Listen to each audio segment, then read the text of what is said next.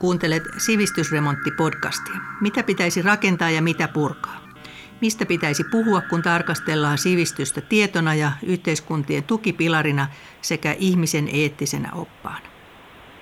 Tervetuloa kuuntelemaan. Olen Anna-Mari Huovinen. Keskustelemme tässä jaksossa ekosivistyksestä ja siitä, miten meidän pitäisi elää ihmisinä täällä maapallolla tästä eteenpäin. Vieraina meillä on tänään Mai ja Tuur Neslingin säätiön tutkimusjohtaja Minttu Jaakkola sekä Suomen ympäristökeskuksen professori Mikael Hildeen. Tervetuloa. Kiitos. Kiitos. Podcast-sarjaa tehdessämme tuntui välillä, että sivistyksen satoja vuosia kehittyneet ihanteet eivät kolahda tänä päivänä ja esimerkiksi taloudesta ja sivistyksestä oli vaikea puhua yhtä aikaa. Kun etsittiin sivistyksen uusia tuulia, törmättiin ideaan ekosivistyksestä. On kurssia, tutkijoita, kirjallisuutta. Onko ympäristön ja sivistysajattelun yhdistäminen aikamme trendi? Mitä ajattelet, Minttu? No kyllä se varmasti on, tai onko se trendi, se on mun mielestä ehkä ennemminkin välttämättömyys. Että kyllä mä näen, että se ekosivistys on sitä, että me ymmärrämme ihmislajina itsemme niin kuin osaksi sitä luontoa tai sitä luonnon eri lajien verkostoa, kudelmaa, joka kannattelee meitä, josta me ollaan täysin riippuvaisia. Kyllä se pitäisi niin kuin ihmisen jotenkin ymmärtää tässä ajassa, koska me ollaan niin suurten ympäristökriisien ää, tai, ne, tai suuret ympäristökriisit kohtaa tai vaikuttaa meidän elämään tällä hetkellä jo nyt. Hmm. Toisaalta kysehän ei varmaankaan ole mistään sivistyksen uudesta osa-alueesta sinänsä, vaan paremminkin just kuten sanoit, niin sivistyskäsitteen tulisi laajata ottamaan aina ympäristö huomioon. Miten, onko tämmöinen ekoetuliite siis ylipäätään tarpeen sivistyksestä puhuttaessa? Mitä sä sanot Mikaela? Se on ehkä niin kuin Minttu totesi, niin, niin haluttu korostaa, että se on, se on uusi ulottuvuus, jota, jota on otettu mukaan. Sinänsä voidaan ajatella, että sivistykseen pitäisi kuulua se tällainen systeeminen laajempi ymmärrys siitä, että me olemme todella osa jotain isompaa, eikä, eikä voi eristää ihmistä koko muusta ympäristö, ympäri, ympäröivästä maailmasta. Mutta noin laajasti ottaen, jos niin sivistys itse käsitteenä, niin voisi ajatella, että sen pitäisi pitää sisällään kaikkea tätä, mutta, mutta minusta on hyvin ymmärrettävää, että silloin kun halutaan tuoda uusi näkökulma mukaan, niin silloin tulee tämä ekoliite hyvin helposti. Joo, se näyttää niin kuin vakiintuvan ja löytyy muun muassa peruskoulu- ja lukion opetussuunnitelmista. Niissä ekososiaalinen sivistys merkitsee ymmärrystä erityisesti ilmastonmuutoksen vakavuudesta sekä pyrkimisestä toimia kestävästi. Onko tämä ekosivustus nyt sellainen termi, tai kuitenkin käyttökelpoinen, me puhutaan siitä, tai käytetään sitä tässä, se on varmaan ok. Sopii. Niin, Joo. Ehdottomasti. Ja se on ehkä hyvä alleviivata juuri tämä, niin kuin, että yksi sen tausta on nimenomaan tämä systeeminen ajattelu, joka nyt on sitten johdettavissa ehkä se konkreettinen ilmentymä Rooman klubin raportissa, joka nyt oli ensimmäinen tällainen pyrkimys asettaa ihminen laajempaan yhteyteen. Että, että sillä lailla se, tämä systeemiajattelu on ehkä semmoinen hy, hyvin läpikäyvä asia. Ja tämä Rooman klubin, eikö se ajatus tule jo aika kaukaa? Mm, siis sehän ei ole ihan tämän vuosikymmenen. Ei, milloin, ei. milloin se tuli se heidän... Eikö niin, että se oli 70-luvun alkua, jolloin siis kasvun rajat oli ensimmäisen kerran tuotiin esille ja, ja silläkin tietenkin on, on pitkä historia. Hän on käyty tätä keskustelua, että riittääkö resurssit ylipäätään, niin jotkut viittaa Maltuksen ajatuksiin jo parin vuosisadan takaa. Mm. Eli itse niin kuin perusajatus Rooman klubin ehkä uutuus oli siinä, että ensimmäistä kertaa kaikki pantiin mallin muotoon ja pyrittiin laskemaan ja tuomaan kvantitatiivisia tietoja tästä asiasta. Ja, ja siinä mielessä se oli tämmöinen ehkä niin kuin maailmankatsomuksellinen uusi tulokulma, joka juuri rakentui tähän systeemiajatteluun. Aivan, siis 50 vuotta niin. sitten kuitenkin niin, jo. Kyllä, kyllä. Ettei tämä ihan, vaikka nyt tuntuu, että tämä on niin kuin tässä ihan lähivuosina jotenkin räjähtänyt tämä asia käsiin, mutta ei se ihan näin ole. Me ei ole ehkä osattu kuunnella. Tota, luonnon puolesta toimiminen on sivistystä, johon on ryhdyttävä heti ja voimalla, sanoo myös WWFn Suomen pääsihteeri Liisa Roveder. Kuunnellaan, mitä hän kertoo maailman tilasta tällä hetkellä. Yhteenvetona siis minulla on teille hyvin epämiellyttävä totuus. Planeettamme kantokyky on romahtamassa. Ilmasto on lämmennyt esiteollisen ajan jälkeen yhteen asteen. Meillä on nyt kuudes massasukupuutto, jonka aiheuttajana ihminen ja selkärankaisten eläinten lukumäärä on keskimäärin vähentynyt 60 prosenttia. Maapallomme ongelmat ovat tosiaankin suuria, jos vaikka katsoo YK on kestävän kehityksen ohjelmaa. Siinä luetellaan yhteensä 17 ratkaisua vaativaa valtavaa ongelmaa, kuten köyhyys, nälähädät ja energiatuotannon ongelmat. Ei ole ihme, että ihmisiä ahdistaa. Miten näin suuria ongelmia voi verrata toisiinsa, kun niiden mittakaavat ovat valtavia? Mistä, niin kuin, mistä aloittaa tai mihin tarttua, jos tavoitteena on maapallon pelastaminen? No mä ajattelisin sillä tavalla, että näähän pitää palastella, että ne on tosiaan niin isoja ongelmia, että ei kukaan, että nehän liukuu käsistä kuin saippua palanen, niin jos sä lähdet niitä ajattelemaan, sitten on helpompi ajatella, että okei, joku muu ratkaisee, mutta nehän pitää palastella mun mielestä aina jotenkin kontekstisidonnaisesti, että puhutaanko jonkun organisaation suhteesta näihin haasteisiin, mitä ne voi tehdä, tai jonkun no, yrityssektorin tai kaupungin tai kunnan tai sitten yksittäisen ihmisen, että jokainen tavallaan tämmöinen mm, yksikkö voi palastella sitä, että mitä nämä haasteet ja niiden ratkaisut tar- tarkoittaisi omalla kohdalla. Että, että mun mielestä se on se niin kuin tapa lähteä noita työstämään. Ja ehkä sekin, niin kuin sanoit, että on 17 ongelmaa, niin itse asiassa on 17 tavoitetta. Ja, ja tämän, tämän niin näkökulman mm. tuominen on ehkä juuri sitä erään sivistyksen muoto, että se pyrkimys parempaan.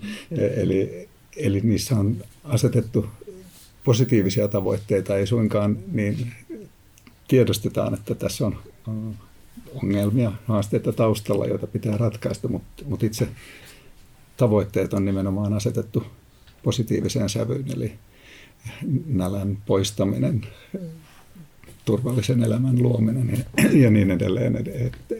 Tämä on toinen tämmöinen niin lamaantumisen välttäminen, eli, eli se, että katsotaan eteenpäin, eikä, eikä niin, että no niin, nyt on kaikki surkeat, eikä me päästä tästä eteenpäin. Ja sitten sen jälkeen voidaan mennä juuri näihin, että okei, mikä on se polku kohti tätä parannusta. Ja silloin kun Mintun pointti siitä, että, että pitää ottaa askel kerrallaan. Ja myöskin muistaa, että jos nuo tavoitteet, niin ne monet on toisinsa liityksissä, niin että, että, että sä ei jokaista tarvitse erikseen lähteä ratkomaan, vaan ne monet pystytään ratkomaan niin kuin yhteistyössä, koska ne on toisinsa sidoksissa olevia mm. tavoitteita. Mutta eikö ne ole myös vaikea ratkaista yhtä mm. aikaa, kun menet niin kuin pystytään nokkatervassa mm. tyyppisiä mm. tilanteita? Ja, ja sekin liittyy ehkä siihen tässä tähän systeemiajatteluun, järjestelmän hahmottamiseen, että tosiaan on, on tilanteita, joissa ne voi tulla yhteen, voidaan ratkaista useampi haaste kerralla ja sitten myös tiedostaa, että joskus väistämättä joutuu pohtimaan, mikä on, on kaikista tärkeintä ja, ja asettaa joko ajallisesti niitä tärkeysjärjestykseen tai sitten jopa absoluuttisesti, että me luovumme jostakin, jotta me voisimme saavuttaa jotakin muuta. Niin sitten on tietysti tähän liittyen se ongelma, että me länsimaiset ihmiset ainakin tiedetään hyvin kaikki tämä ja aika paljon muutakin ympäristöasioista, mutta me ei kuitenkaan toimita kuten pitäisi ainakaan riittävästi. Mistä tämä johtuu? Aina pieni kysymys. Joo, tässä on just siitä, että miten ne asenteet ja ymmärrys sit siirtyy toiminnaksi, että et, et me ollaan kuitenkin jotenkin sillä ohjelmoituja tietyn, tietyllä tavalla kas, kasvaneita tietynlaisiin toimintamalleihin ja se semmoinen uudelleen oppiminen ja pois oppiminen vanhasta on hirvittävän vaikeaa ja ehkä mitä vanhemmaksi sä tulet, niin sitä helpompi sun on tavallaan niin kuin, ää, toteuttaa sitä vahvistusharhaa, että ehkä toteuttaa asioita ja kaivaa semmoista ymmärrystä, mikä tukee sitä, joka sulle on jo kertynyt. Ja mä jostain joskus muistan kuulleeni, että, että joku tämmöinen äh, ihmisen kehityksen psykologinen vaihe, että reilu kaksikymppisenä sulla on jo tietynlainen niin kuin käyttäytymismalli ja ajattelumalli ja se on tosi pieni prosentti, oliko se joku 10 tai 20, nyt mä en muista, mutta aika pieni prosentti, jotka pystyy oikeasti mm. lähteä siitä uudistamaan sitä ajattelua jollekin ihan uudelle tavalle. Ja tämä on ehkä semmoinen niin kuin haaste ja mä luulen, että monesti siinä kaivataan sitä niin kuin yhdessä tekemistä, että tekemällähän sä tavallaan jalostat sitä käyttäytymistä uudella tavalla, mutta sitten jos niitä uuden tekemisen malleja, miten me yhdessä, että mitä on ne tavallaan ryhmät, jossa ruvetaan tekemään jotain mm. uudenlaista, niin voisi olla ja ehkä siinä just tarvitaan tämmöisiä positiivisia esimerkkejä. Mä itse niin näen esimerkiksi, että organisaatiolla on iso mahdollisuus olla muuttamassa vaikka oman työn työntekijöiden kulttuuria, minkälaiset on tarjoamukset siellä työpaikalla ja millä, minkälaiset on matkustuskäytännöt ja miten toimitaan, että silloin sä pystyt jalkauttaa uudenlaisia käyttäytymismalleja isolle porukalle verrattuna siihen, että sä vaadit yksilöitä muuttumaan.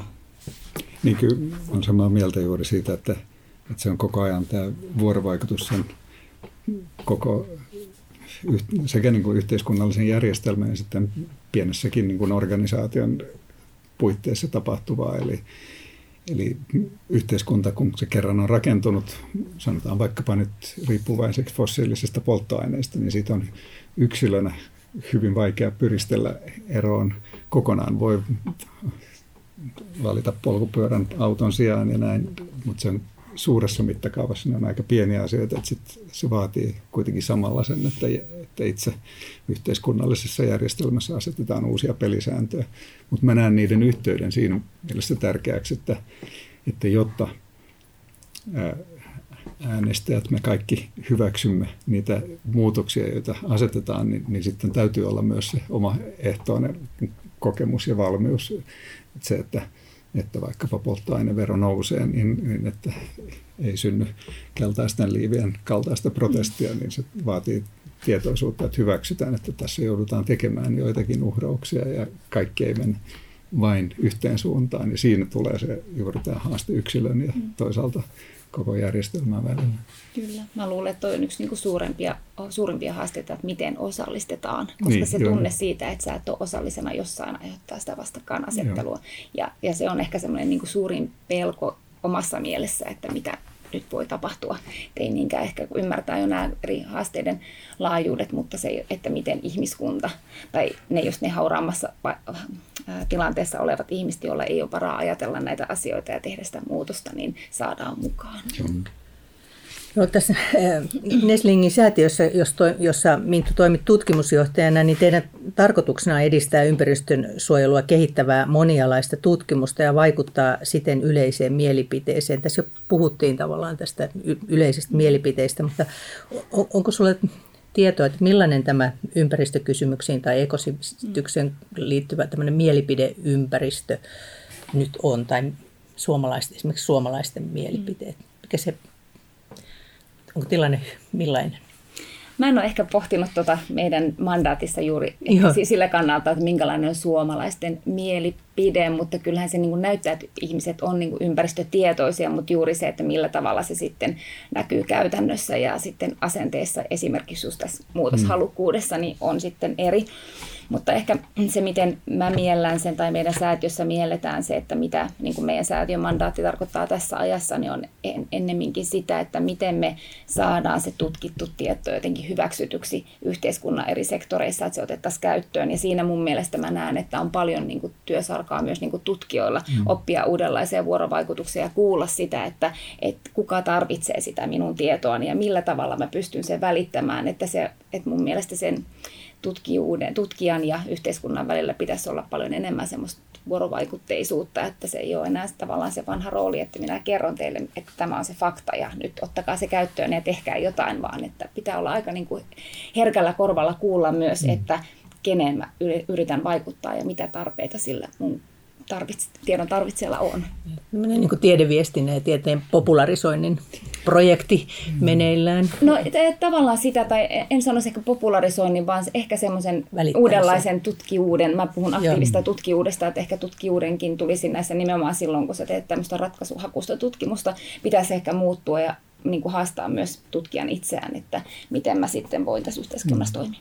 Ja tässä on ehkä juuri, meillä on meillä on Suomessa siinä mielessä jopa ainutlaatuinen kokeilu tai, tai järjestelmä strategisen tutkimuksen neuvostopiirissä, jossa yhteiskunta on päättänyt, että tiettyihin isoihin kokonaisuuksiin luodaan strategisen tutkimuksen ohjelmat. Ja näin, kaikki ne hankkeet, jotka saavat rahoitusta siitä, niin heiltä edellytetään hyvin pitkälle juuri menevää tällaista uuden tyyppistä myös tutkimuslähestymistapaa ja puhutaan paljon tästä yhteisluomisesta, eli se, että otetaan mukaan ihmiset, eri intressiryhmät, eri tahot muotoilemaan sekä tutkimuskysymykset, mutta myös sitten miettimään sitä, että no, miten tämä kaikki saadaan käytäntöön. Nyt hyvin konkreettisena esimerkkinä tämä paljon puhuttu ruokakeskustelu, että siellä on yksi näistä hankkeista on tällainen, joka tarkastelee me Suomen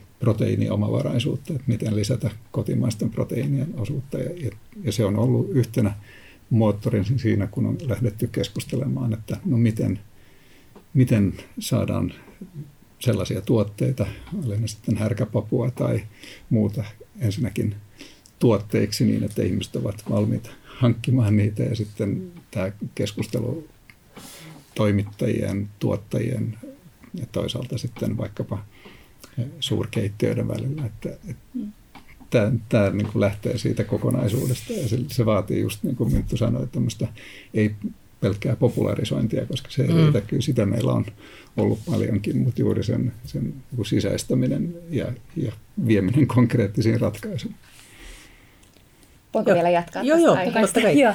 Musta niin kuin hirvittävä innostava esimerkki, tai mikä, missä mun mielestä mennään johonkin y- ytimeen tai olennaiseen, on Suomessa tämä Carbon Action-hanke, missä ää, ää, on otettu niin kuin maanviljelijät ratkaisijoiksi. Mm. musta siinä on jotain semmoista tosi keskeistä, että mietitään, että kuka on se tai mikä on se taho, joka oikeasti se ratkaisun tekee ja miten se osallistetaan siihen muutokseen, mikä on tarvittava. Ja sitten siinä musta hienosti niin kuin perustutkimustakin sovelletaan siihen ja sen perustutkimuksen tietoa siihen, että minkälaisia maanviljelyskäytäntöjä meillä pitäisi olla, että se ää, maaperä sitoisi paremmin hiiltä, kiertäisi paremmin ravinteita ja tuottaisi paremmin satoa. Ja se monimuotoisuus säilyisi siellä, siellä, siellä pellossa. Ja musta on hirvittävän kiinnostavaa, miten suurella innolla siihen on lähtenyt erilaisia mm. toimijoita ja, ja, ja yrityksiä, jotka kouluttaa näitä hiiliviljelijöitä. Mutta siinä musta on jotenkin päästy semmoiseen ydinkysymykseen, että miten se toimija tai se, joka sen muutoksen oikeasti pitäisi tehdä, niin otetaan mukaan ja osallistetaan. Onko sinulla termiä tälle uudelle toimintamuodolle? Tai miksi, miksi te kutsutte tätä jotain ratkaisukeskeistä?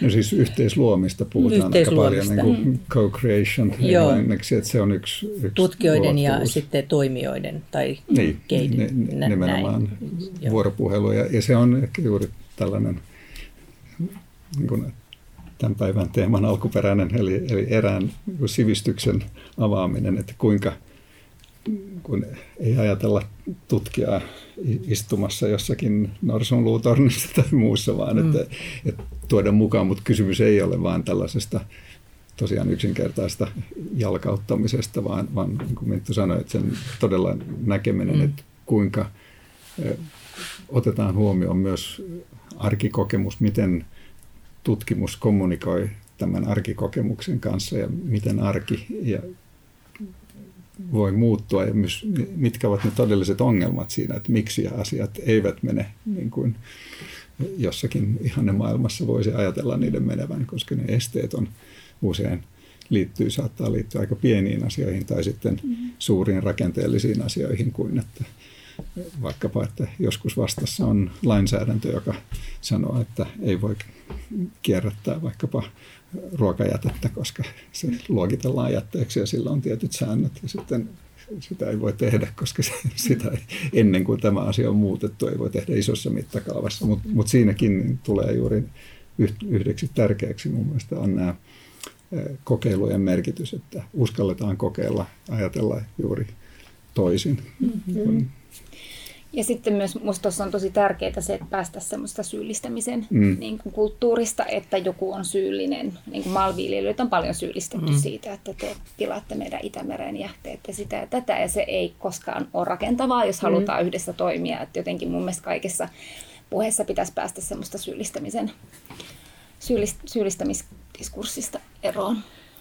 Mä kysyisin vielä, tuosta sä Mikael johdat ilmastonmuutoksen strategista ohjelmaa ja myös resurssitehokas hiilineutraali Suomi-ohjelma. Ja nyt te kerrotte tässä tästä yhteiskehittelystä näiden esimerkiksi maanviljelijöiden ja muiden toimijoiden kanssa. Niin mitä muita partnereita teillä tavallaan tässä niin kuin viestintäprojektissa on? Onko, onko media teille suopea ja, tai mukana tai entä sitten ihan niin kuin suuri yleisö, onko sekin mukana näissä jo tutkimushankkeisiin sisäänrakennetuissa viestintä? No siis on, on, on sillä lailla totta kai niin kuin silloin, kun halutaan viedä juuri niin kuin monistaa näitä kokeiluja ja lähteä laajentamaan, niin, niin mediallahan on äärimmäisen tärkeä rooli, että koska on rajallinen määrä tutkijoita, että tutkijat eivät voi, voi itse monistaa itsensä, vaan, vaan kysymys on nimenomaan että näiden ideoiden levittäminen. Ja sit siinä on vaihtelevalla menestyksellä tietysti niin kuin tehty, mutta meillä esimerkiksi oli tämä tiedekohtaa vaalit, jossa sitten silloin eduskuntaehdokkaat esitti näkemyksiä, joka oli yleistilaisuus ja sitten käydään keskustelua. Nyt meillä on tulossa parin viikon päästä on, on tuolla Sellon kirjastossa tällainen talon lämmityksen uudet muodot, jossa on kansanedustaja ja sitten se on avoin tilaisuus yleisölle kysyä, että no miten nyt kun puhutaan hiilineutraalista lämmittämisestä, niin mitä pystytään tekemään taloyhtiöiden tasolla. Ja tämä on kysymys, joka on hyvin ajankohtainen putkiremonttien Suomessa, että no miten pystytäänkö siinä yhteydessä tekemään aidosti jotakin niin, että, että talo on hiilineutraalimpi. Ja mä olin toisessa päivänä tosi kiinnostavassa tilaisuudessa. Me rahoitettiin semmoista, ei kovinkaan isolla summalla, mutta semmoista hanketta kuin ilmastotuubi. Siinä oli tota, niin ajatuksena se, että saataisiin tämmöisiä eturivin tubettajia keskustelemaan tutkijoiden kanssa ilmastonmuutokseen liittyvistä teemoista. Ja lähtökohta tälle projektille oli se, että, että nuoret on ilmastoahdistuneita, ehkä, ehkä aktivoituneita, mutta niillä on mittakaavat, ää, mittakaavat menee vähän sekaisin, että mikä oikeasti on olennaista. Ja myös se, että nuoret kokee, että, heidän, he, että he, he, heihin kohdistuu tosi paljon paineita. Ja näitä haluttiin siinä sitten purkaa sen, sen avulla, että että siinä kussakin jaksossa, se oli kuusi jaksoa, niin keskittyi yhteen teemaan, että oli ruoka ja energiantuotanto ja liikkuminen. Ja näin edespäin. Ja sitten siellä oli aina joku tämmöinen eturivitubettaja sitten tekemässä sitä. Mutta se oli musta tosi hauska kokeilu, tehdä niinku uudella tavalla viestiä nuorille. Ja sitten ne oli, siinä oli mukana myös sit opetusmateriaaleja, että opettajat voi ottaa sitä, sitä sitten koulu, kouluun käyttöönsä. Mutta musta siinä oli jotain niin kuin tosi virkistävää ja uutta, että mietittiin sitä, että millä tavalla nuoret esimerkiksi tällä mm. hetkellä saa sitä tietoa. Ja saatiin ne tutkijat kertomaan nuorille sit sen tubettajan kanssa näistä teemoista. Niin musta oli aika hauska kokeilu ja kaikkea tällaista on ihan hyvä, hyvä miettiä, että mihin kaikkeen tutkijat voisivat lähteä mukaan ja mit, mitkä on ne uudet viestinnän tavat tässä ajassa. Hirveän kiinnostavia esimerkkejä teillä, mikä on tosi hyvä, koska nämä aiheet on niin valtavan mm. isoja, abstrakteja muuten. Ja, ja kiinnostavaa kuulla myös siitä, miten monenlaisia hankkeita on siis vireillä. Että sehän antaa aika kivan kuvan siitä, että todella paljon mm. tehdään. Semmoisen ajatuksen kuitenkin haluaisin vielä tuoda tähän. Toisinaan kun ihmiset huolestuu tulevaisuudesta, niin he ajattelee, että ratkaisu löytyy paluusta menneeseen. Tuntuu, että meissä on joku sellainen automaatti, että nyt kun lopetetaan tämä, mitä on tähän asti tehty ja eletään kuten ennen vanhaa, niin sitten kaikki on taas hyvin. Esimerkiksi Pentti Linkolan mukaan ihmisen pitäisi elää kuten 30-luvulla, koska sen aikaisen elämäntavan maapallo vielä kestää. Ää, onko tämmöisestä nostalgia, nostalgia-ajattelusta mitään hyötyä vai onko siitä vain haittaa näiden ongelmien ratkaisussa?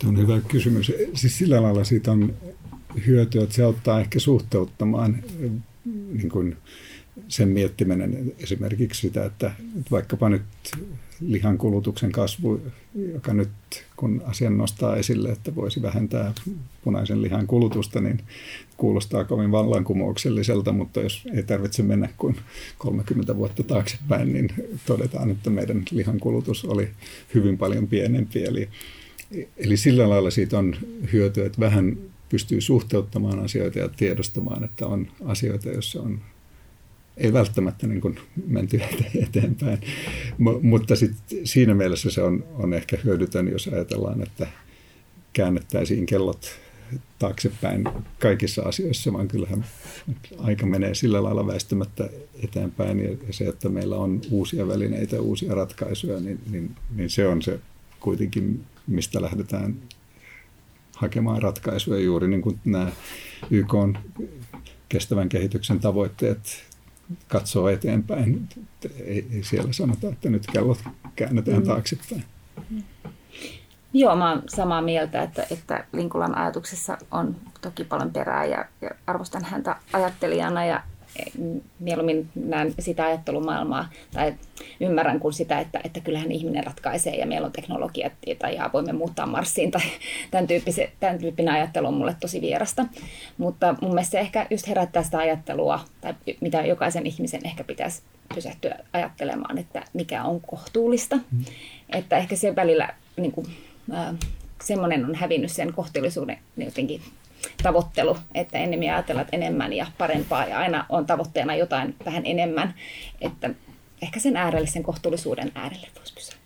Vielä kysymys prioriteeteista, kun te tuotte esille hienosti näitä niin kuin ratkaisutoimia. Toimittajille taas tulee kysymy, niin kuin kysymykset on enemmän niin kuin huolen kautta muotoiltuja. Ja tämä huolikeskustelu ehkä äh, tulee vähän siitä, että on vaikea ainakin minun niin kuin, todella laittaa näitä prioriteetteja järjestykseen, että tuntuu, että niitä on niin paljon ja ne kilpailee keskenään. Niin, äh, kenen nämä prioriteetit oikeastaan pitäisi sitten asettaa? Niinkö, että kaikilla työpaikoilla ja perheissä itse ne mietitään vai, vai voiko tätä ikään kuin omaa toimintapolkua saada jostakin? Mitä nyt olisi tärkeintä tehdä? Kyllä se, mitä Minttu sanoi tästä kohtuullisuudesta, niin se on mm. ihan hyvä tämmöinen yleisohjenuora, sen miettiminen, että, että mikä on.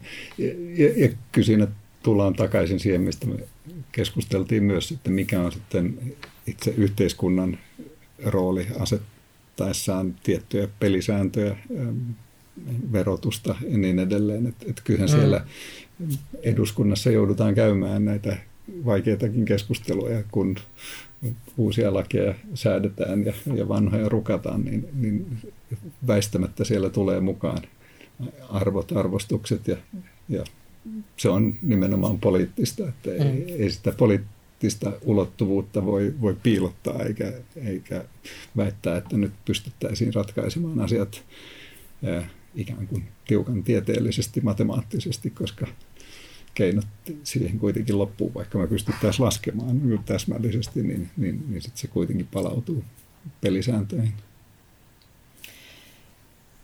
Me tässä aikaisemmin hiukan jo sivuttiin sitä, että yhdessä tekeminen saattaa olla se ratkaisu.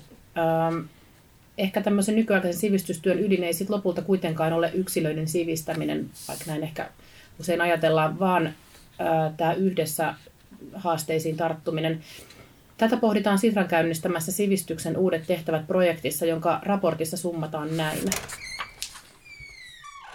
Sivistystä ei pidä ajatella vain omien lähiyhteisöjen tavoitteina, vaan on siirryttävä pienistä yhteisöistä, kansakunnasta ja maanosasta kohti korkeampia tavoitteita kuin vain omat intressit. On ajateltava globaalia hyvinvointia ja tulevia sukupolvia. Jos tähän asti kysymys on ollut, pystynkö panemaan alulle muutoksen omassa elämässäni, niin nyt sivistyneen ihmisen pitäisi kysyä itseltään – Edistänkö teoillani muiden ihmisten kasvua ja hyvinvointia? No, tässä kysymys teille molemmille, että miten, miten tällaista yhteistyötä voi edistää? Syntyykö se itsestään? Että kuinka vaikutetaan ympäristöön yhdessä? No, tot, äh, kyllä siihen varmaan voi eri tavoin vaikuttaa, mutta kyllä se varmaan nyt tässä sivuttiin siinä alussa sitä keskustelua tai sitä, että ekososiaalinen sivistys on jo niin kuin oppi tai tuolla koulujen mm. perusopetussuunnitelmassa ja, ja musta siinä on jotenkin se hieno ajatus siitä, että että et, et niin kuin ihminen myös mieltää, että en, en yksin pärjää, vaan meidän pitää niin kuin yhdessä olla ratkomassa ja oppimassa sitä, että miten me täällä planeetalla toimitaan. Ja, ja tavallaan sen ajatuksen juurruttaminen ehkä ajaa sit siihen, että etsitään tällaisia erilaisia muotoja. Minusta on tosi niin kuin innostavaa ollut nähdä näitä nuoria ilmastoaktivisteja, että tavallaan, että miten semmoinen liike on ottanut tavallaan valtaa ihmiset tai nuoret haluaa olla jotenkin osallisena tässä ja kertoa sen äänensä, vaikka heillä ei välttämättä ole niin paljon sitten ää, vielä niitä muita keinoja, mutta musta tuntuu, että se on pelkästään voimauttavaa, että tapasin just viime viikolla että Climate Move nuori, näitä ilmastoaktivistiporukkaa, jotenkin se oli tosi innostavaa kuulla heitä ja sitä tavallaan sitä heidän voimautumisen tunnetta, kun he yhdessä tekee ja, ja sano, sanoivat, sanoittivat just sitä, että, että se, että kun tietää, että muutkin on näistä asioista huolissaan ja semmoinen tunne, että me yhdessä voidaan vaikuttaa, niin ää, se antoi niin toivoa sille, että, että, että tämmöisiä erilaisia tapoja toimia yhdessä, niin niitä pitää jotenkin olla tukemassa. Mutta, mutta se, että miten, miten siihen, mitä, mitä se käytännössä tarkoittaa sitten niin, niin kuin isossa globaalissa mittakaavassa, niin se on sitten ehkä niin kuin eri asia, mutta mä niin kuin aina lähden jotenkin ruohonjuuritasolta, että pitää niin kuin olla tukemassa sitä, sitä, että jokainen voi olla toimimassa jossain porukassa tekemässä sitä asiaa. Niin se ja, ja siinä ehkä tulee nämä, mm. juuri kun puhuttiin, että onko paluuta menneeseen, että, että, että tällainen niin kuin nuorten ilmastoliike, niin, niin entisaikaan maailmassa, jossa olisi pitänyt kirjoittaa kirjeitä toinen toisilleen, niin se olisi kehittynyt hyvin paljon hitaammin kuin mitä se nyt tänä päivänä sosiaalisen median avulla pystyy kehittymään. Et, et se on juuri tätä, että kuinka ottaa käyttöön myös niitä uusia välineitä, luodaan uusia ja sitten uskoa siihen, että, että nyt kuitenkin myös spontaaneilla liikkeellä on, on mahdollisuuksia sitten luoda niille edellytyksiä ja, ja paikkoja tulla esiin ja, ja tuoda myös niitä, niitä näkyvästi esille. Mä olin itse aikoinaan mukana siinä, kun luonnonsuojeluliike lähti pikkuhiljaa voimistumaan ja, ja me kerättiin kortteja, joilla pyrittiin suojelemaan merikotkia niin keräämään rahaa ja näin. Ja se oli hyvin pienimuotoista koulutasoilla ja sitten me ehkä saatiin jotakin tietoa, että jossain muualla tapahtuu jotain samanlaista, mutta tänä päivänä todella niin kuin ilmastoliike pystyy tietämään, että mitä tapahtuu toisella puolella maapalloa, niin saamaan sitä voimaa myös siitä, siitä yhteisestä tekemisestä. Ja se, se juuri tuon avulla mahdollistaa sen, että sun ei tarvitse olla fyysisesti jossain, sä voit niin. myös olla siinä henkisesti siinä ilmatilassa, että mä olen mukana tässä liikkeessä, vaikka sä et pääse aina niihin kokoontumisiin, Aivan. mutta sä voit seurata jotain sun suosikki vaikka Greta Thunbergia tai tätä Climate Move-liikettä somessa ja katsoa, mitä ne tekee ja olla jotenkin henkisesti mukana siinä. Minusta tuntuu, että sekin on monelle saattaa olla voimattavaa. Joo, tuossa Sitran näkemyksessä todettiin, että sivistyneen ihmisen pitäisi kysyä itseltään ympäristön hyvää edistäessään nimenomaan sitä, että edistänkö teollani muiden ihmisten kasvua ja hyvinvointia. Ja tämähän pätee vähän myös niin kuin valtioiden tasolla mm. ja kyllähän näitä ympäristökysymyksiä ratkotaan myös valtioiden tasolla. Mitä sä ajattelet, Mikael, pystytään, kuinka siellä pystytään tätä tavallaan niin kuin muiden vaikka valtioiden kasvua ja hyvinvointia tukemaan. Että siellä on ainakin valtiotasolla olla kuitenkin jonninkin verran itse, itsekkäitä, tai miten se toimii? Olet seurannut sitä? Joo, ja tuo on tietysti niin kuin niitä isoja kysymyksiä, että miksi, miksi nämä suuret kokoukset ovat niin vaikeita. Vaikkapa se, että Pariisin ilmastokokous saatiin aikaiseksi ja saatiin siellä tavoitteet asetettua, mutta, mutta ne vaikeudethan tulee sitten, kun pitäisi panna asioita toimeen. Ja silloin osittain palataan kyllä siihen, että onko, onko sitä tietoisuutta, pystytäänkö luomaan läpileikkaavasti sitä tietoisuutta, niin kuin nyt meillä ehkä aika monessa kuitenkin maassa on kyselyiden ja kaikkien mukaan, että todella poliitikotkin saavat uskallusta siitä, että ihmiset ilmaisevat tukensa ja ovat valmiit tukemaan eri asioita kuinka nopeasti, mutta, mm. mutta kuitenkin siellä on, on taustalla se, että, joka on eri asia kuin jos se, että, että koko kansakunta luo tämmöisen hyvin itsekään ilmapiirin, että ei mitenkään ainoastaan no, America First-tyyppinen, että jos sellainen tulee yleisesti vallalle, niin silloinhan on tavattoman vaikeaa myös valtioiden tasolla sopia yhtään mistään M- mutta sitten samalla niin, niin nämä valtiolliset sopimukset on tavattoman tärkeitä, että saadaan jonkinlaisia yhtenäisiä pelisääntöjä. Oli se sitten kysymys halpatyövoiman käytöstä tuotteiden tässä globaalissa maailmassa, niin, niin se niillä pelisäännöillä on todella iso merkitys ja se, että ne rakentuu sitten, tukeutuu siihen, että, myös ihmiset sekä hyväksyy että, että tukee niitä myös omalla toiminnalla. Mutta samaan aikaan siinä on kyllä kiinnostavaa, kun on sitten näitä globaaleja yrityksiä, joilla on myös oma, omia sopimuksiaan. Mm. Esimerkiksi ä, energiayhtiöillä investointisuojasopimukset ja siihen liittyy esimerkiksi tämä Fortum Uniper case, että mm. Uniper on nyt haastamassa mahdollisesti Alankomaita oikeuteen siitä, että he on sijoittaneet sinne ison summan rahaa. Siinä on perustettu siis pari vuotta sitten hiilivoimalla ja nyt Alankomailla on ajatuksena, että siellä suljettaisiin parinkymmenen vuoden sisään Joo. hiilivoimalla. Ja tietenkin se on valtava menetys tälle, tälle yritykselle ja ymmärtää myös, että se haluaa tämän oman oikeutensa turvata sillä, että mm. haastaa sitten oikeuteen. Ja tavallaan tämmöisiä, tämmöistä toimintaa myös tapahtuu sitten tällä rajoissa ja näitä pitäisi nyt sitten sovitella, että mikä menee ensin ja miten mm. me valtiot voidaan antaa niin voimakkaita ää, ää, voimakasta kuvaa ja niistä, niistä tulevaisuuden suunnitelmista, mitä valtiolla on, että myös yritykset tavallaan ymmärtää sitä, että miten ne pystyy täällä toimimaan. Ja tämä on minusta niin sellainen kiinnostava, että täällä on niin monta tasoa tässä globaalissa yhteistyössä. Joo, nämä on tosi monitasoisia kuvioita. Tota, ähm, palataan takaisin vielä tähän jotenkin yksilön ajatusmaailmaan tuntuu siltä, että ekosivistyksen pitäisi olla nimenomaan jotenkin ongelmanratkaisukykyä ja semmoista mm, ehkä nykytrenditermiä käyttäen ketteryyttä muuttaa omaa ajatusmaailmaa, niin kuin joustavuutta. Miten te pyritte omissa hankkeissanne edistämään tämmöistä asenteiden muutosta? Pitääkö se näkyä siellä tämmöinen niin kuin, niin kuin kyky aitoon muutokseen kun tuntuu, että usein nämä on vähän semmoista politiikkahöpinää jossakin ylätasolla. No, äh, mä, mä uskon eniten äh, muutoksen niin kuin ajurina ihan kohtaamisiin, siihen, että ihmiset joutuu vastakkain äh, toistenlaisen ajatusten kanssa. Ja, ja, ja tavallaan siinä on ehkä se aito mahdollisuus siihen, että sun ajattelu saattaa muuttua, kun sä kuulet, miten toinen ihminen puhuu ja kertoo siitä omasta niin kuin, todellisuudestaan.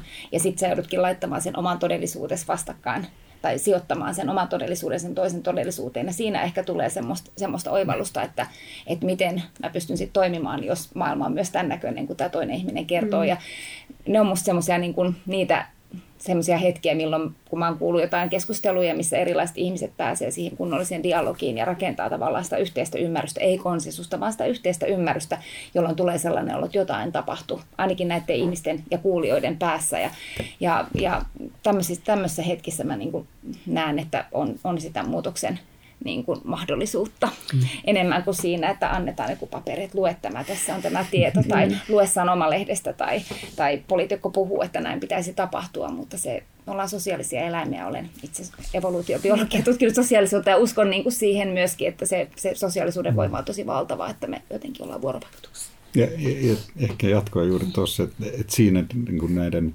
erilaisten pienimuotoisten ja suurempien kokeilujen merkitys on tavattoman suuri, koska silloin pystyy niin kuin sanoa, turvallisessa erilaisessa maailmassa kokeilemaan ja, katsomaan, että toimiiko tämä jotenkin toisin, eli voiko toimia, oli sitten puhutaan, että miten uudet energialähteet on otettu käyttöön, niin sehän on lähtenyt aika pienimuotoisista kokeiluista, että ihmiset ovat itse todenneet, että joo, että voi tosiaan lämmittää taloa lämpöpumpulla, että ei tarvitse välttämättä olla öljypannua, niin kyllä se on ollut semmoinen ensi alkuun pelle pelottomat ja sitten se yleistyy, että okei, näin, näin voi toimia. Tämähän on meillä ollut esimerkiksi nämä hinkukunnat, eli hiilineutraalit kunnat, niin se lähti muutamasta pienestä kunnasta, jossa sanottiin, että mm. haastetaan yhteiskuntaa. Me näytetään, että me pystytään tekemään asioita fiksummin toisella tavalla.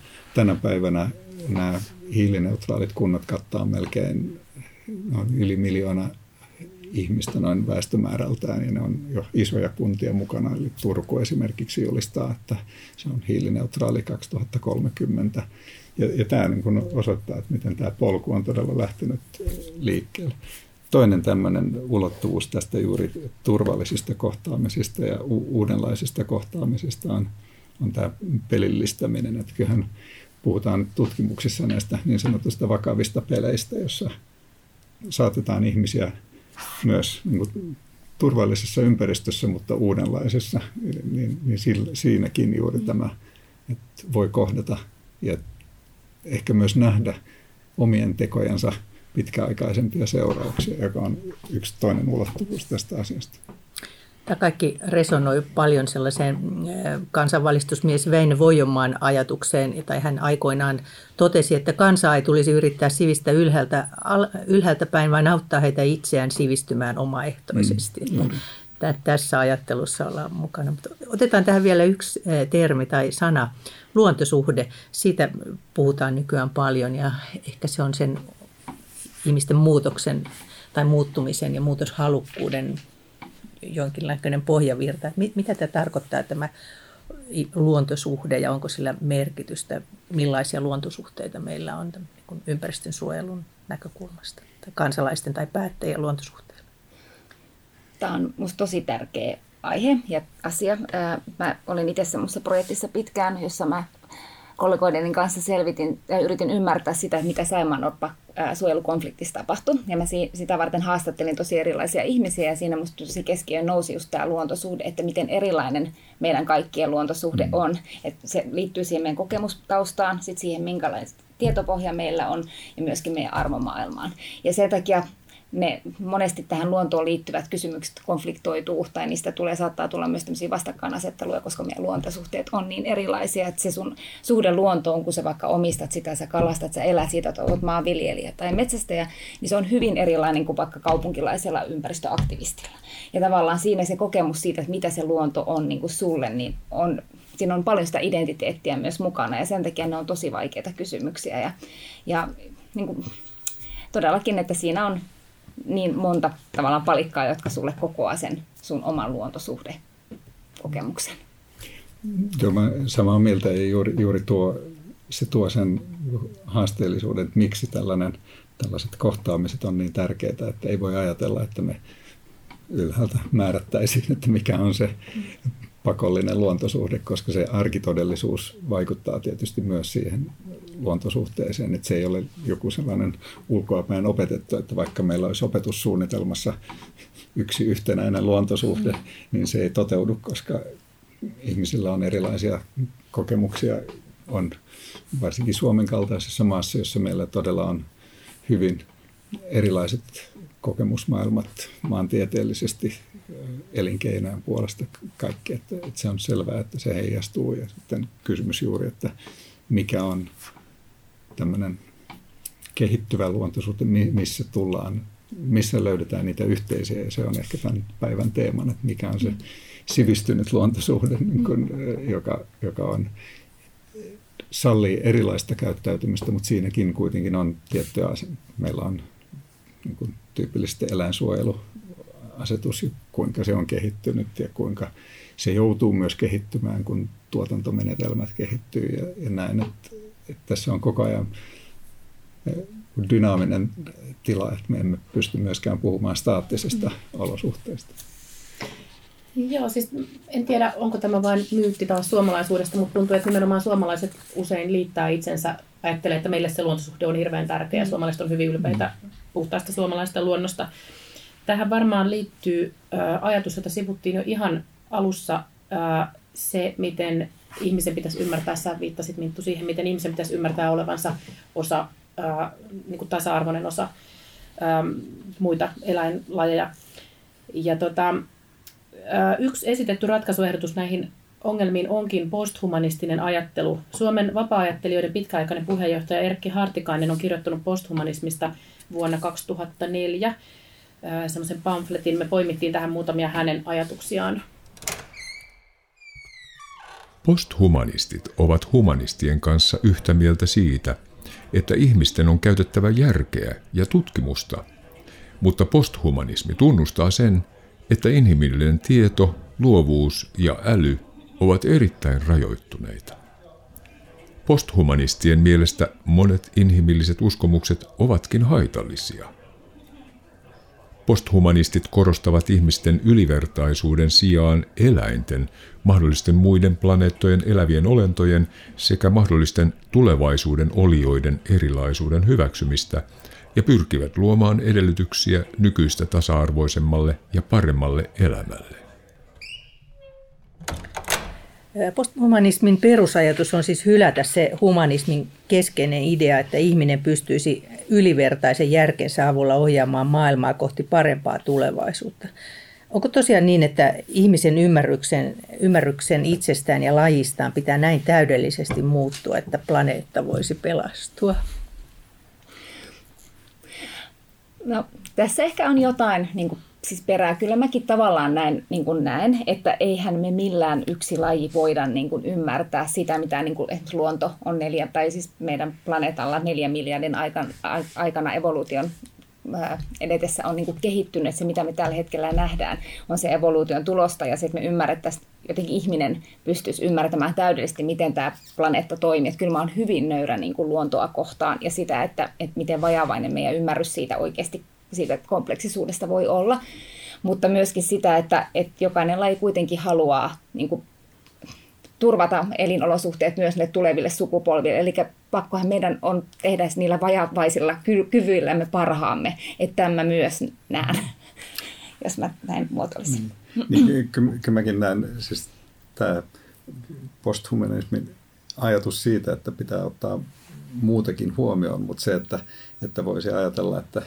että me luovutaan niistä inhimillisyyden suurista voimavaroista, joka liittyy siihen, että pystytään jäsentämään. Ja tietysti me olemme pystyneet aiheuttamaan ongelmia, niin se on kyllä myös meidän tehtävä ratkaista niitä, oli sitten ilmastonmuutos tai, tai luonnon monimuotoisuuden turvaaminen tai näin. Et, et on vaikea ajatella, että, että nämä asiat nyt ratkaistaisiin sillä, että ihminen ikään kuin vetäytyy ja sanoo, että nyt tämä on, on jotenkin korkeammassa kädessä ja me emme pysty.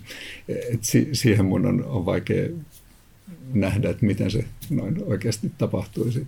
Kyllä sillä lailla tämä nöyryys on, on hyvä, mutta sitten samalla tunnistaa, että, että todella olemme aiheuttaneet ja aiheuttamassa ilmastonmuutosta ja se ilmastonmuutos ei, ei häviä sillä, että me vaan nostetaan kädet mm. pystyyn. Joo, ja tämä, ylipäätään tämä posthumanismi on mun mielestä ajatuksena hirveän kiinnostava niin kuin teoriatasolla, mutta heti kun tullaan käytäntöön, mm. niin asiat menee aika vaikeiksi. Mitä tämmöinen lajien tasa-arvoisuus voisi siis käytännössä olla? Me tiedetään kyllä esimerkiksi ruoan tehotuotannon ongelmat, mutta, mutta miten pitkälle meidän pitäisi mennä? Siis jos nyt otetaan tämmöinen hyvin tavallinen esimerkki, niin eikö ihmiset saisi esimerkiksi pitää koiria enää lemmikkeinä, mm. koska kerrostalo ei varmaan ole koiralle kovin lajityypillinen asuinpaikka. Et mitä tämä niinku voisi sitten olla? Niin juuri. Mm. et, siis, ja, ja totta kai niin kuin juuri mä sanoin, viittasin siihen, että eläinsuojelu on kehittynyt, että, että enää ei hyväksytä sen tyyppistä eläinten hyödyntämistä, jota, joka on ollut yleistä vielä ja jossain päin maailmaa vieläkin. Et, et, et siinä tullaan tämmöisiin juuri keskusteluun, että mikä on se inhimillinen ja mikä on, on hyväksyttävää, hyväksyttävää luontosuhde. Siis kyllähän samalla on, on vaikeita kysymyksiä, koska ei voi mm. sanoa, että no, niin kuin on usein nostettu esiin alkuperäiskansat, että, että inuitti tai meillä saamme kulttuuri, joka perustuu vaikkapa porajan hyödyntämiseen, niin, niin onko nyt se, että yhtäkkiä sanottaisiin, että tämä ei ole hyväksyttävää luontosuhdetta, niin, niin, mm. niin silloin tullaan juuri näihin käytännöllisen diversiteetin monimuotoisuuden hyväksymiseen tässäkin asiassa. Ja sitten ehkä myös tulee mieleen, että silloin ehkä myös ihminen nostaa itseään jollekin kummalliselle mm. jalustalle, mm. että emme olisikaan yksi eläinlaji, jolla on myös mm. tämmöisiä ei niin aina niin yleviä tapoja toteuttaa sitä omaa mm. elämäänsä. Joo.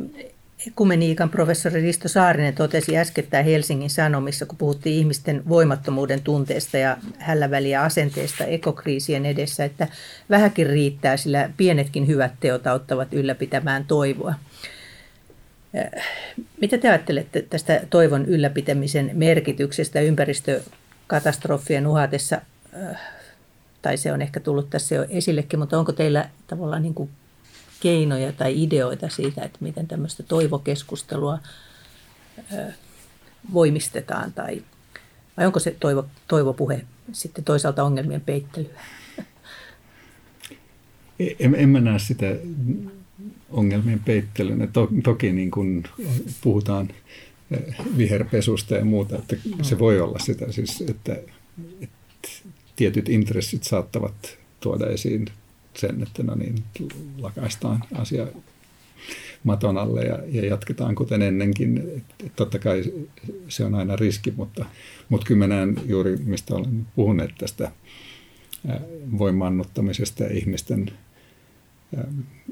ratkaisujen kehittämisestä, niin kyllähän siinä toivo on yksi, yksi keskeinen, että, että nähdään, että asiat voi mennä myös parempaan suuntaan. Ja vaikkapa nyt se, että jopa Donald Trumpin Amerikassa, mä juuri pari päivää sitten katsoin tilastoja, niin siitä huolimatta, että Donald Trump on julistanut, että, että nyt panostetaan hiilivoimaan ja näin, niin USAn omat tilastot osoittavat, että hiilivoima on nopeiten vähenevä energiantuotantomuoto Yhdysvalloissa. Et, et se niin kun on, ja, ja samalla nopeiten kasvava on aurinkovoiman ja tuulivoiman hyödyntäminen. Eli vaikka edelleen niin mittakaavat ovat niin, että on valtavan paljon hiilienergiaa käytössä, niin, niin silti se kehityssuunta on niin kuin juuri tämä muutos on se, se toivon pilkahdus, e, vaikka edelleen on, on ongelmia ratkaistavana. Joo, kyllä tietenkin toivo on ihan ehdoton jotenkin semmoinen elämän perus niin kuin voima, jolla, jolla tota, niin, katsotaan tulevaisuuteen. Että kyllä mua ehkä eniten just pelottaa tässä ympäristökeskustelussa semmoinen moralisointi ja syyllistävyys, joka sitten ehkä os, ö, osuu kaikista niin hauraimpiin ihmisiin, joilla ehkä välttämättä muutenkaan ei ole niin kuin, mieli tasapainossa ja sitten se voi aiheuttaa paljon muitakin, muitakin niin kuin haasteita ihmisen elämässä mm. ja se on musta tosi epätoivottavaa, varsinkin nuorilla ihmisillä, kun paljon puhutaan siitä, miten tosi nuoret ihmiset, miten suuri joukko sieltä jo kokee olevansa masentuneita tai ahdistuneita, joka on musta tosi surullista, koska siinä vaiheessa elämää pitäisi olla sitä toivoa nimenomaan, että, että mihin päin mä rakennan tätä maailmaa ja mulla on mahdollisuus muuttaa maailmaa, mitä itse muistaa vielä, kun mä oon elänyt nuoruuden 80-luvulla, 90-luvulla ollut opiskelijana, että tavallaan että oli sellainen, että sen takia mä lähdin opiskelemaan biologiaa, että mä ajattelin, että mä haluan ymmärtää, miten luonto toimii, että mä niin kuin lähden pelastamaan tätä luontoa, mutta se, semmoinen niin voiman tunne, että mä voin tehdä jotain. Ja kyllä se on mulla jatkunut mm. koko ajan voimakkaana. Ehkä sen takia, että mä oon saanut olla mukana töissä, jossa mä koen, että mä oon osallisena rakentamassa jotain parempaa. Että jotenkin sen, sen toivon virjaaminen ja semmoisen syyllistämisen lopettaminen ja yksilöitä sormella osoittaminen, niin semmoisen pitäisi kyllä musta päättyä. Niin nimenomaan kun puhutaan yksilöistä ja juuri siinä, että, että samalla se, että, että nostetaan tikun nokkaan yritykset tai suoranaisesti rikolliset, jotka mm. hyödyntää, niin, niin se on toinen puoli, Kyllä. joka tässä on. Mm. Tuntuu hyvältä kuunnella tätä toivopuhetta ja näitä esimerkkejä asiantuntijoilta ää, antaa voimaa. Ähm, nykyinen elintaso meissä länsimaissa on nyt kuitenkin ää, kyseenalaistettu. Ää, muun muassa Minttu, kollegasi Janna Herlinin kanssa olette kysyneet, mitä elintaso ylipäätään tarkoittaa. Ja tässä kun ää, mennään kohti podcastin loppua, niin kysyn, että minkälaista elintasoa meidän länsimaalaisten pitäisi nyt tulevaisuudessa tavoitella? Mikä se on, mihin meidän pitäisi tyytyä tai, tai niin kuin sovittaa elämämme Mä haluan kertoa semmoisen, mikä mulla on tatuoitunut tänne takaraivoon, joka, joka mua pysäyttää tosi usein. Äh, semmoinen, oli Hesarissa oli sellainen Alsia sairasta vaan miehen haastatteluja. Hän siinä kohtaa pystyy ainoastaan kommunikoimaan silmiä räpyttämällä ja hän siinä haastattelussa sanoi, että hän kokee olevansa onnellinen. Ja sitten kun tämä haastattelija kysyi, että no mitä sulle se onni on, niin niin hän sanoi, että hän, hänelle, hän, hänen nähdäkseen onni on sitä, että tyytyy siihen, mitä on. Ja se, oli, se on ollut mulle tosi pysäyttävää jotenkin toi, toi lausahdus, johon mä monesti, niin kuin, jonka ääreen mä monesti palaa ja mietin, että et, et missä tilanteessa mä voin ajatella, että mä tyydyn siihen, mitä mulla on. Ja ja toinen asia mä, mä opetin ennen tätä nykyistä pestiä, niin äh, Turun yliopistossa monitieteistä kestävän kehityksen opintokokonaisuutta, ja siellä meidän opiskelijoiden kanssa alussa määriteltiin, että mitä se kestävän kehityksen määritelmä, että tarjotaan tu- myös tuleville sukupolville hyvä elämä. Että mitä se hyvä elämä on, koska sehän on aina sukupuoleen ja siihen, mihin kulttuuri ja maan osaan sä oot sattunut syntymään, niin kuin siihen riippuvaista. Ja tavallaan, että onko semmoisia yleisiä hyvän elämän määritelmiä, että mitä ne on, niiden ääreenkin pitäisi paljon useammin pysähtyä, että mitä me ihan oikeasti tarvitaan, että meillä on niin kuin hyvä olla ja se ei välttämättä tarvitse sitä valtavaa kuluttamista esimerkiksi. Mm. Niin ja, ja ehkä sitten jos viedään se tämmöiseen konkreettisen, että kyllähän näitä vaikkapa hiilijalanjälkilaskureita voidaan asettaa, että no niin, suomalainen tällä hetkellä kuluttaa 10 tai aiheuttaa 10 tonnin kasvihuonekaasupäästöjä, meille pitäisi aiheuttaa korkeintaan 2000, jos lasketaan maapallon keskimäärin, mutta, mutta se, että miten tämä asia saavutetaan, niin se riippuu tietysti myös siitä, niin kuin alussa puhuimme, koko järjestelmästä. Eli, eli se, että jos se pitää saavuttaa niin kuin vanhakantaisin keinoin, niin sit se on, voi olla hyvinkin tiukkaa, mutta sen sijaan, jos jälleen palaan tähän toivoasiaan, että jos pystytään ratkaisemaan myös uudella tavalla, niin se ei välttämättä tarkoita sitä, että, että palataan juuri 30-luvun. Eli, eli tämä on juuri se ehkä se ero tämän niin kuin paluu historiaan versus sitten katse tulevaisuuteen.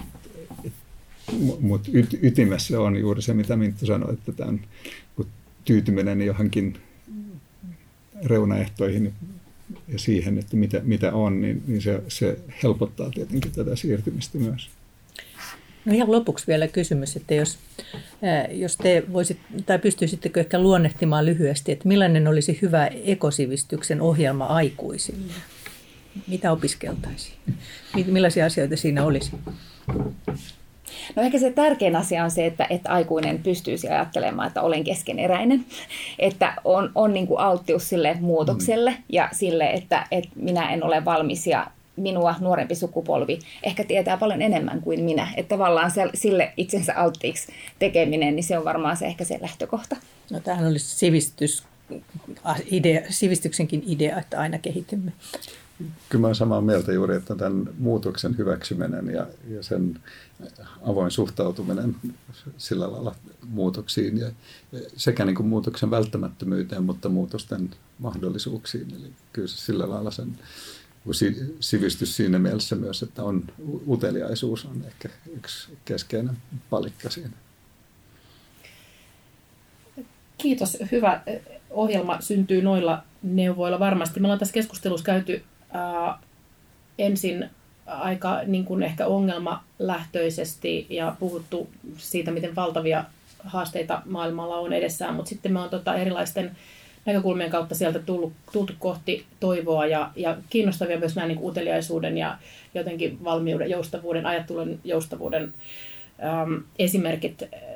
Jää sellainen olo, että, että tosi paljon tässä voidaan tehdä ja pitää yhdessä tehdä. äm, valoisa olo sikäli lämpimät kiitokset molemmille keskustelijoille. Kiitos. Kiitos. Kiitos. Kiitos. Sivistysremontti on podcast-sarja, jonka osuuskunta Mediakollektiivi tuottaa yhdessä kriittisen korkeakoulun ja kansanvalistusseuran kanssa. Äänitämme podcastit hankkeen yhteistyökumppanin Oodin studiotiloissa. Sarja tuotetaan Alfred Kordelinin säätien rahoituksella.